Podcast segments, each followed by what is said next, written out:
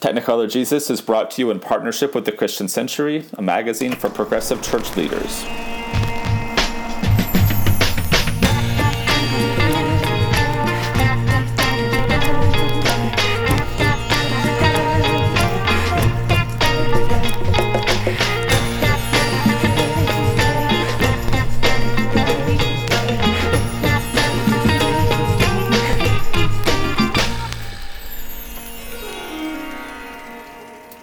Everybody, welcome to Technicolor Jesus, where we talk movies and pop culture with an eye for pastors, preachers, and Sunday school teachers. My name is Matt. I'm the pastor at University Presbyterian Church in Austin, Texas. And I'm Adam, and I'm a scholar, minister, and writer in Pennsylvania. So, Adam and I are gathered up the morning after the Oscars for a quick bit of post game analysis and probably a bit of speculative wonder. But stay tuned to the end of the show today for an important Technicolor Jesus programming announcement. Adam, we've got big news around these parts. Big news. But before we get there, we've also got a new sponsor on the show. I know, big time, Matt. Big time. We uh, we are supported today um, by Emory University's Candler School of Theology in Atlanta. You can build critical skills for Christian ministry with a two-year Master of Religious Leadership degree. You can choose from six areas of specialization, including youth ministry, worship and music, pastoral care, mission, evangelism, and world Christianity peace building and conflict transformation, and Wesleyan leadership and heritage. Details are at candler.emory.edu slash technicolor Jesus.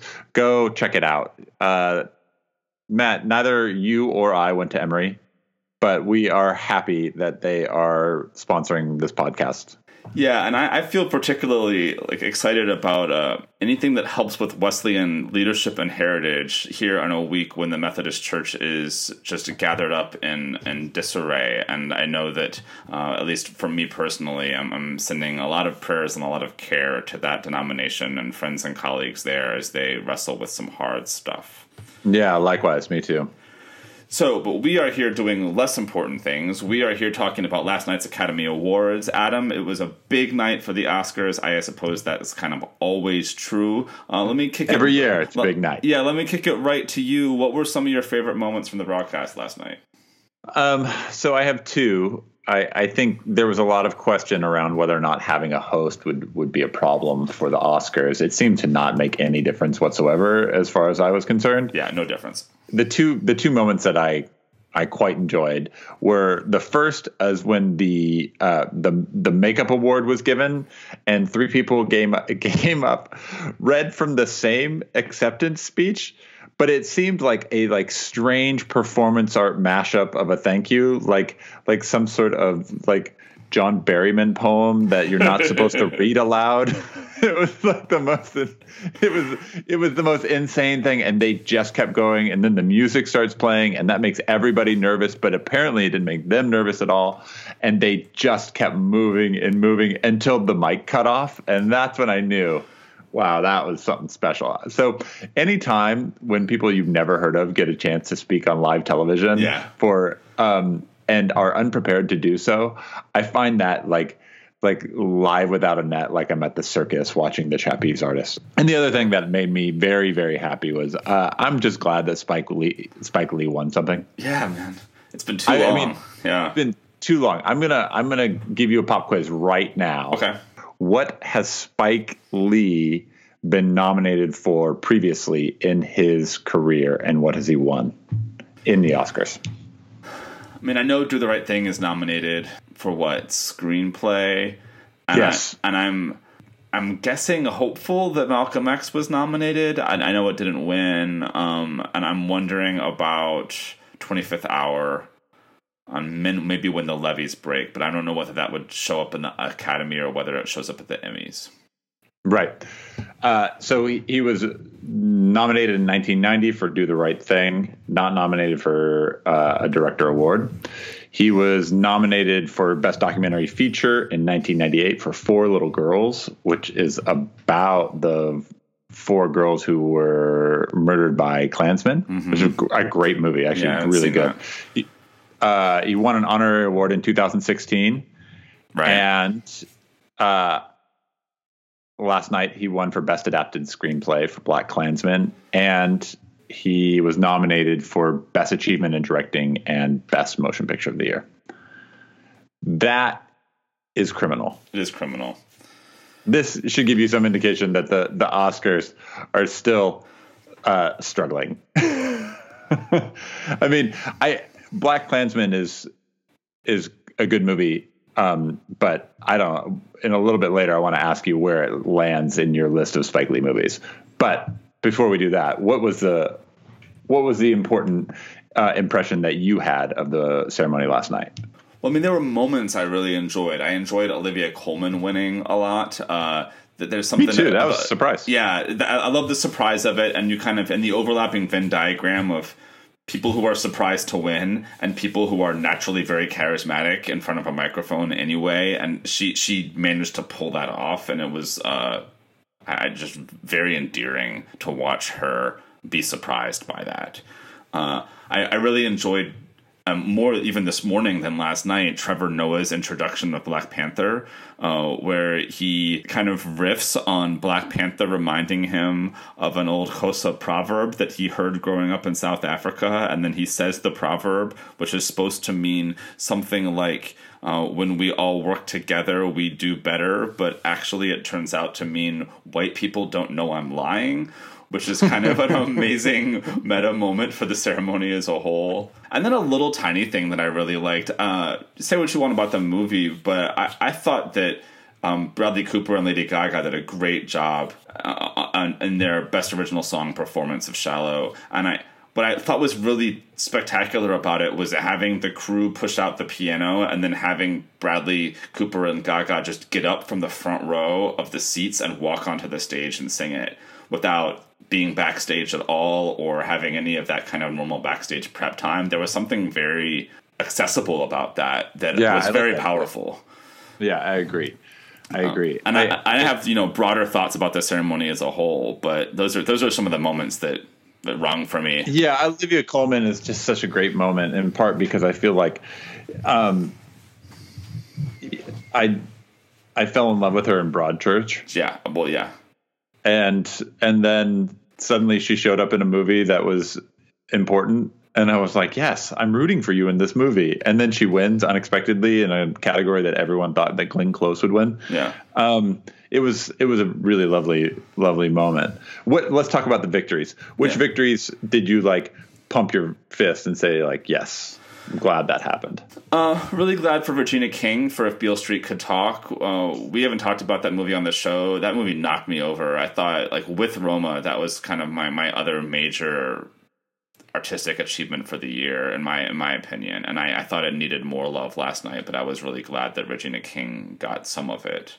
Uh, and then I just enjoyed because I'm such a Roma fan. I enjoyed watching Cuarón win maybe especially at cinematography. Uh, is the first person who's ever won, I don't know, best cinematography Oscar for a movie that he also directed, and that's that's that's a very cool achievement. And I enjoyed giving him a chance to to be recognized in that way. Um, yeah, it gives so, you some indication about how how much of a genius he is. Yeah, absolutely.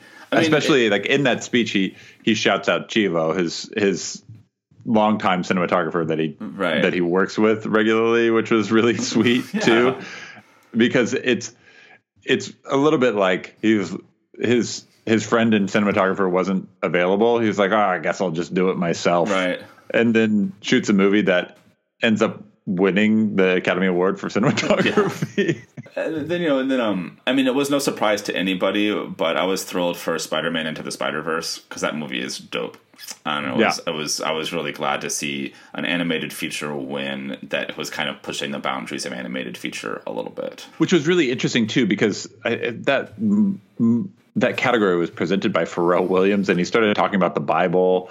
And at the beginning of the introduction was crazy about children, and then it was really interesting to me that Into the Spider Verse ends up winning, and it it's animated, but it is more than a children's movie. Absolutely. It's not it's not designed specifically for children. It's it's really playing with the medium, and so much of the animated features that do get nominated are geared towards children and adults simultaneously, and so it, it made it made that introduction seem so tone deaf considering yes. what ended up winning. Yeah. Um, so here are my the victories that I loved. I all the Roma awards. I love seeing Cuarón talk. Yeah. Um, he always had he just sort of off the cuff would just um would quote great filmmakers. Did you notice this? Like in both both of his speeches, he's just kind of like, oh yeah, when uh you know, like when Billy Wilder said this or that. Right. I mean, I was like, wow, this guy is incredible. Um, well, and him saying and like, you know, I grew up watching his foreign language uh, best picture yeah. um, speech. You know, I grew up watching foreign language films, and then starts talking about The Godfather and Citizen Kane and Jaws and Jaws. And you're like, oh, thank you. This is perfect. It's so perfect, and I I loved that moment.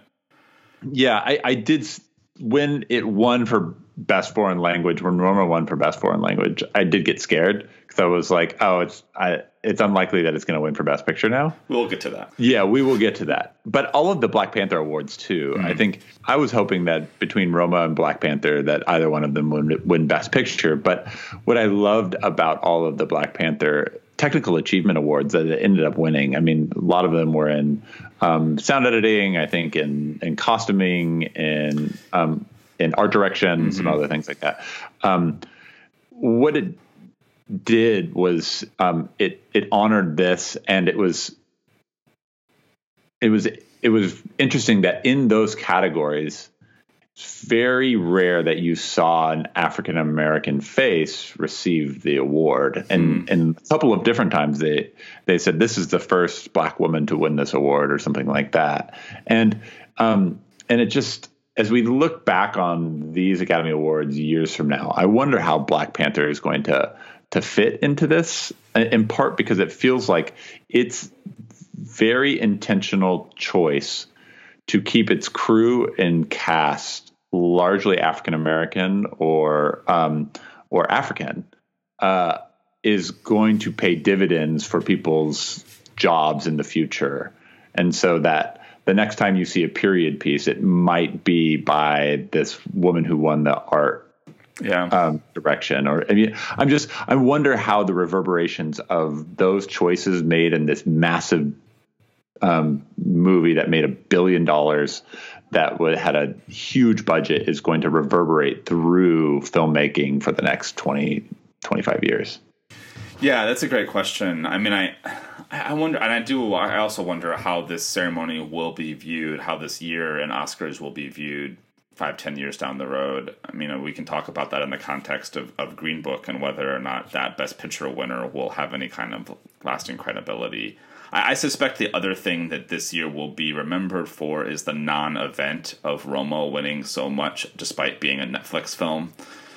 Uh, yes, and and you know that the, the, only mention now I did not see all of the ceremony because uh, I was on a plane for part of it, but the only mention I saw of it was uh, of, of the Netflix piece was in the opening bit that Tina Fey and Amy Poehler and Maya Rudolph did, where they were kind of rattling through cheap jokes that they would have made if they if there was a longer bit at the opening of the Oscars, and they made some throwaway joke about Netflix and what's next. Like my microwave makes a movie, but like the joke there is that it's a bad joke, and then it doesn't matter right. anymore. And I didn't see anybody else giving any uh, any gruff to the idea that like that kind of self-important theatrical movie-going thing that I feel like we were getting from the Oscars for several years didn't seem as apparent to me last night, and I and I wonder whether there's a um, whether there's a turn. So that's an interesting question. Do you think that the Netflix um, that that Roma was a part that was released by Netflix affected the outcome of these results? No, I in terms of best picture wins. Yeah. No, I think that very smart people whose opinions I like probably split their votes among a couple of different movies, and people whose opinions I don't like as much, just to put my cards on the table, all voted for Green yeah. Book. That's, I mean, in reality, that's what I think. That that yeah, that, that, that Favorite and BlacKkKlansman and Black Panther and Roma all of whom I would have been totally happy to see win, um, just kind of split their votes. That's my sense too, and I and I wonder, and it might just be that this is the intersection of of the imaginary Academy voter in my mind, right? Uh, which is that the person who would be offended that Netflix is putting out these movies is also the type of person that would have enjoyed Green Book and believed that it was the best picture of the year. Maybe, but I also I mean, feel but- like there's yeah. you know there's the the Quentin Tarantino voter, right, who has that the Chris Nolan voter who has that degree of importance about the theatrical experience and goes see goes to see things when they're in 70 millimeter and I kind of raise my hand here like I go see things because they're in 70 millimeter um, who who cares about the the the cinema space as a historic institution who I think is probably too smart to get fooled by Green Book. Right. So let's talk about Green Book. I mean, because I think I think both of us were disappointed that that one, especially given the slate that you just mentioned, all of which I think would have been Right, more worthy of the the Oscar. right, and Beale Street not even there, which is Yeah, and I mean the question is is like okay. So there was there's any number of different critiques of this movie that you can find online written by very smart people. Uh, my problem in the end is that it had a sort of a formula that felt dated to me. Yep, and um, not that it wasn't it didn't have a, a like real real talent behind it. It's that the formula itself for that movie just isn't interesting to me it, it, it didn't say anything that I hadn't heard said before in the 1990s. Yeah. It didn't. It it it had it it was able to implement comedy a little bit better than some of the movies that have been so self serious in the past. But I think that's just due to the Farrellys trying to like having a little bit of there, and it's got and I think Viggo Mortensen and Mahershala Ali are both really good actors sure. and so it it can it can hold the weight but at the end of the day i was just kind of bored Yeah, I think that's fair. And there are also really substantial concerns about whose story we're telling here. And I, I am also troubled by the reports from Don Shirley's family about the ways in which his story was silenced in the production of this film. So and so it makes it hard for me to take seriously a film that proclaims to be trying to do some work around racial reconciliation and racial peacemaking and truth telling when the actual production itself is less interested in the story being told by the descendants of its prominent black character than it is than the story being told by the descendants of its prominent white character. And that just strikes me as a as a structural problem and the the kind of can't we all just get along messaging that comes out of it feels totally then disingenuous yeah and it doesn't challenge you at the end of the day Yeah. i mean and i think i think everyone got out of that movie sort of off the hook um, and that's the that's what's hard for me which is like i'm not sure that you can continue to have conversations of race in this country at this time without feeling discomfort Yeah. and Yeah. the fact that you can come away feeling um, good without the without an equal measure of discomfort in your um, place within this world is is a problem. And I think, I mean, to be frank, I I think something similar could be said for Bohemian Rhapsody, which almost utterly overlooks Freddie Mercury's queerness as a as an important part of his journey and and life, and it, it's kind of whitewashed in its own way, in a way that I was um, I was uncomfortable with, and that movie's got a lot of problems. I don't even know why that movie was nominated. To be perfectly frank, yeah I, I wouldn't necessarily argue that i'm not sure that i would argue that it overlooks his queerness but it, i think it overlooks being a good movie in a lot of ways um, so I mean, I, so I think the question for me with respect to Green Book in particular is, I don't think it's going to age well. No. I'm willing to out on a limb and say that. No, the absolutely decision not. is not going to age well. The question is, it's going to age like Crash, which is now a perennial punchline. Yeah. I mean, or is this movie going to be Driving Miss Daisy, right? Which is kind of a bummer. Driving Miss Daisy. Yeah. That, that Driving Miss Daisy won, um, and it Spike Lee has been incredibly vocal recently about the fact that Do the Right Thing didn't win and Driving Miss Daisy did. right And I don't think that that's unintentional. I think that he is trying to imply what he thinks of Green Book. Yeah, I mean, he was and he was pretty explicit about it at, at his post awards interview last night, where he, you know, he said basically like every time someone drives somebody, I, I, I get I get the shaft, you know, and all they yeah. did all they did was reverse positions in the car. Uh, yeah. So he was he was not particularly subtle yesterday. Yeah, I I agree. Um, so when you look back in this in this year in movies, five years from now, what are you going to remember? What's the movie that's going to stand out even 10, 10 years from now? How are you going to sort of like keep this category or this year? What what's the file going to be um, headed? Roma to be sure for me. Um, Black Panther to be sure. I think that that trio of Black Panther and Beale Street and Widows is really the the way in which our at least my regular diet of films made by black creators in all kinds of interesting genres is is exploding and it feels like it this year is was really one of the touchstone places for that for which I'm profoundly grateful. Yeah, I think Widows has got a second act. I think it's going to come back and become more important than than this year gave it credit for. I, I also think I, I think Spider Verse will linger because of some of the formal stuff that it's doing and, and some of the ways in which it's pushing the envelope with on with animation.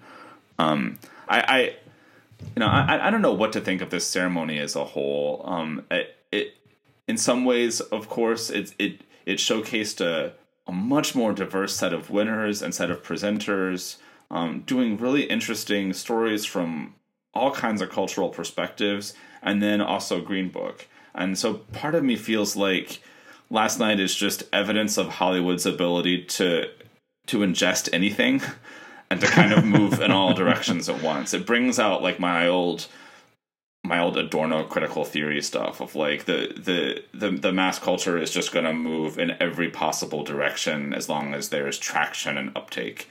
And, yeah, and the so, Borg is going to eat it all. Yeah, yeah, and so we're just it's just all assimilated, kind of in every direction at once, and and so to try to make moral judgments about that, or to say the Academy is really um, to lift up these voices or silence these voices, or the Academy is making a moral statement about X or Y or Z, is assigning agency to something that actually just kind of omnivorously goes in all directions all the time. Yeah, I think that's right.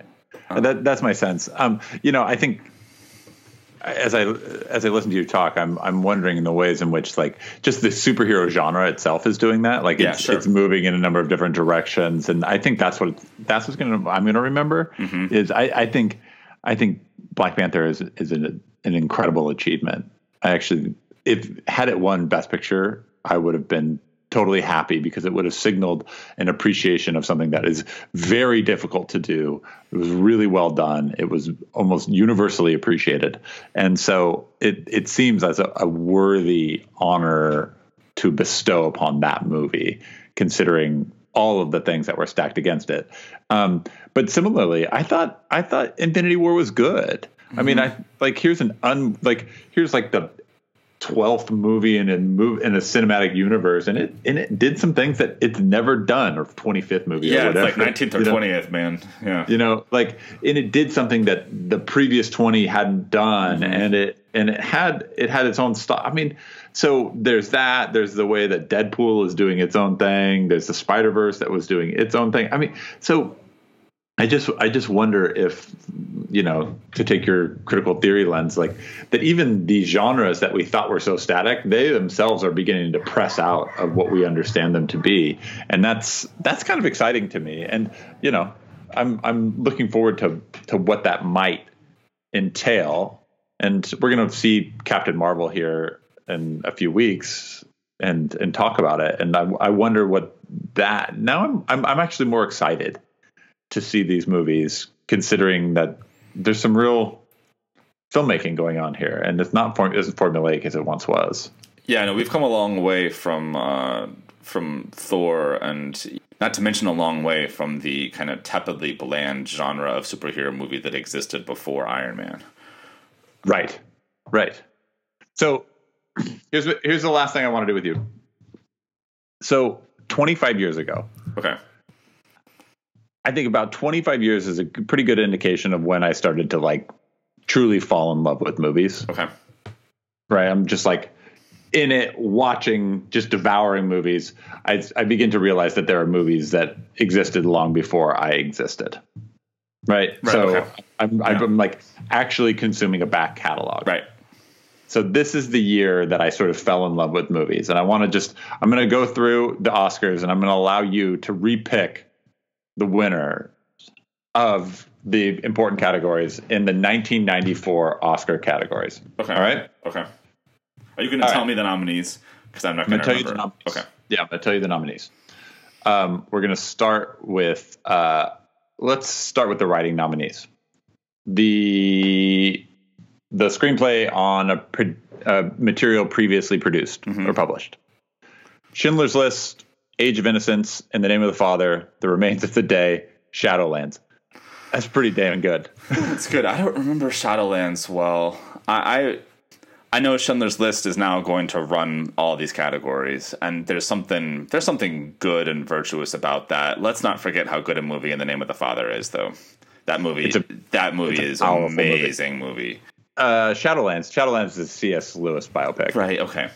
Yeah, pretty good. I mean, it's all right. Uh, writing screenplay for original screenplay, The Piano, Dave, great movie. That's a great movie. In the. Line of Fire, Philadelphia, Sleepless in Seattle. I mean, Philadelphia was such the the film of the moment. In the Line of Fire is a great movie. Uh, it's a Clint Eastwood uh, um, and John Malkovich as the presidential assassin. That is a that, that is a, a decent film. Um, it is. It's a good thriller. Um, I, I I I think Sleepless in Seattle might deserve some credit there. Just we, we didn't realize how good we had it in terms of those um, very well made that very well made generation of romantic comedies um, that um, I think we've we've lost some of. Okay. Actor in a leading role. Mm-hmm. Tom Hanks, Mm-hmm. Philadelphia, For Philadelphia. yeah, Daniel Day Lewis for In the Name of the Father. yeah, Laurence Fishburne in What's Love Got to Do with It. That's a killer performance. yeah. Anthony Hopkins in The Remains of the Day. Oh boy, and Liam Neeson in Schindler's List. Yikes! yeah. I would just run away. I mean, who wants to who who wants to vote against any of those? Um That is incredible. I don't even remember who wins that. Is it is it Tom is Hanks it. Hanks? Yeah. Yeah, I mean, at the and at the time, that I think that was probably the right call, just because it was so it was so such an important moment. Yeah. Um, uh, I think Anthony Hopkins may may be doing the the the big the most capital A acting there. Well, I mean, actor in a supporting role in this year is really fascinating too. Tommy Lee Jones for The Fugitive, he wins. It's a great performance. Leonardo DiCaprio and What's Eating Gilbert Grape, Yeah. really his sort of coming out Yeah, as yeah. a real actor. Ralph Fiennes in Schindler's List. Yeah, Um, the monologue alone gets him on that list. Uh, John Malkovich is great in, in The Line of Fire. yeah, And then Pete Postlethwaite for In the Name of the Father. Like, yeah. I mean, Another- I might I might go with Pete, row. but I'm just kind of in a in a, in a little bit of a. I need to go watch in the name of the Father again. Apparently, Yeah. Uh, actress in a leading role, Holly Hunter wins for the piano, but Angela Bassett, what's love got to do with it? Stockard Channing in Six Degrees of Separation. I really like that movie. Uh, also, Will Smith, sort of his coming out party as an actual actor. Uh, Emma Thompson in The Remains of the Day, and Debra Winger in Shadowlands. I, I, I think we give it to Angela Bassett, but such a physical, demanding yeah, Um, sure. role. The Jane Campion is a force in the '90s. All right, directing. Uh, Steven Spielberg for Schindler's List. Yeah, In the Name of the Father, Jim Sheridan. Mm-hmm. Jane Campion for the piano. James Ivory for The Remains of the Day. And Matt, here you go. Coming in hot. Short Cuts Oh by gosh. I mean, I That- you know this this was this was an inevitable category, right? Like Spielberg won this, and everybody knew he was going to win it for for six months going into it. Like he was Yes. going to win this award before that movie ever came out uh, because he had never won, and this was just seriously overdue. But I, I actually suspect that the fact that it was inevitable maybe may overshadow what an accomplishment Schindler's List actually is as a piece of filmmaking. I like this take. This is really good. So I, I, I yeah. actually I, I would I would double down on Spielberg for that win, just because that is that movie is um it it is not just good because of its inherent drama. It is good because it is well made. Yeah, it's really well made, and the performances themselves are really good. Yeah. There are three, the three performances that have to work uh, between Liam Neeson, Ralph Fiennes, and Ben Kingsley are are top shelf, upper echelon yeah. type of performances that are incredible. Yeah. Um, I, I, I like Jane Campion, and the piano has never been my favorite of her films. So I'm I'm a little bit I'm I'm, I'm a little down on that stock, but that's that's all that is. I do I love Short Cuts though. I love Short Cuts. No, I like Altman a lot, but that is not my thing. That movie is. I love mine. that movie. All right, and then Best Picture, Schindler's List wins, The Fugitive, In the Name of the Father, The Piano, and Remains of the Day. Yeah, I mean that's right. That's right. that's right. It wins. It should yeah, win. Yeah. All right, Matt. Now's the time where we talk about our partnership with the Christian Century. Uh, we want to guide your attention to the great work they're doing. Uh, right now, Sarah Rossiter, who's a poet, uh, frequently writes poetry for the Century, and there's a lovely poem called Half Light that's on their website right now that I read this morning that I quite enjoy. And then I it led me back to some of the other poetry she's written, and um, and this is one of the underrated parts of the Christian Century is how much good poetry that you get exposed to reading the magazine. And so if you don't subscribe uh, to the Century, Technicolor Jesus listeners can get a free trial magazine subscription. For more information, visit christiancentury.org slash podcast offer. And now we've got a little bit of a show announcement. Uh, this is where uh, we would insert the drum roll sound effect if we uh, had the capacity or interest of doing that. Um, yeah, no, we don't have the bandwidth nor the, the budget to uh. download the wave file. but Technicolor Jesus uh, has entered a stage in its life where we are going to change the name of the show. So, uh, for a, a, host of reasons, uh, Technicolor Jesus will will no longer be called Technicolor Jesus, and we're going to to embark on a new chapter with a new name. You wanna you wanna tell the folks about it, Adam? It's going to be called Sunday Morning Matinee. This is an attempt to lean more into the the work that we're trying to do, which is to make movies relevant to people who work on Sunday mornings, and recognizing that as movie lovers and as ministers ourselves, um, this we've always hoped that this show would be one where we. Um, where we serve people who are ministers and church workers and um, lay leaders who are trying to make sure that the that the gospel and the culture in which they live um, are intersecting on a regular basis. So we're gonna we're gonna change our name. We're gonna do a little bit of rebranding. Uh, if you already subscribe to the podcast, fantastic. Just continue to subscribe to the podcast. There will be um, you will see that the name will get changed automatically. Uh, if it scares you that there is a new name and you don't know what's going on, um, I'm sorry. This is just you know I got bad news for you about life in the internet age.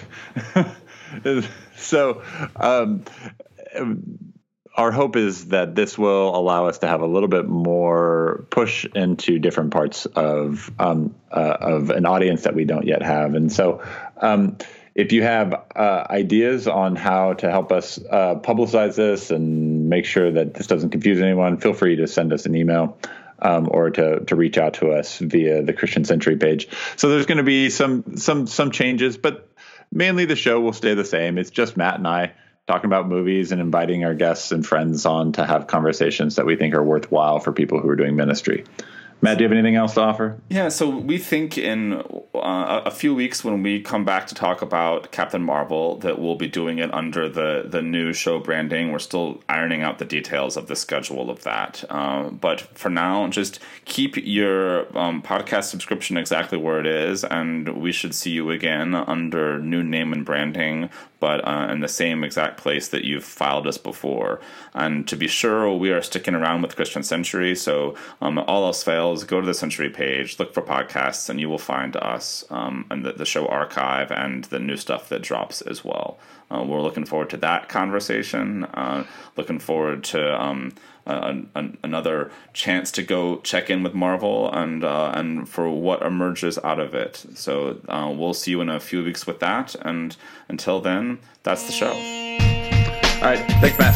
Thanks, Adam.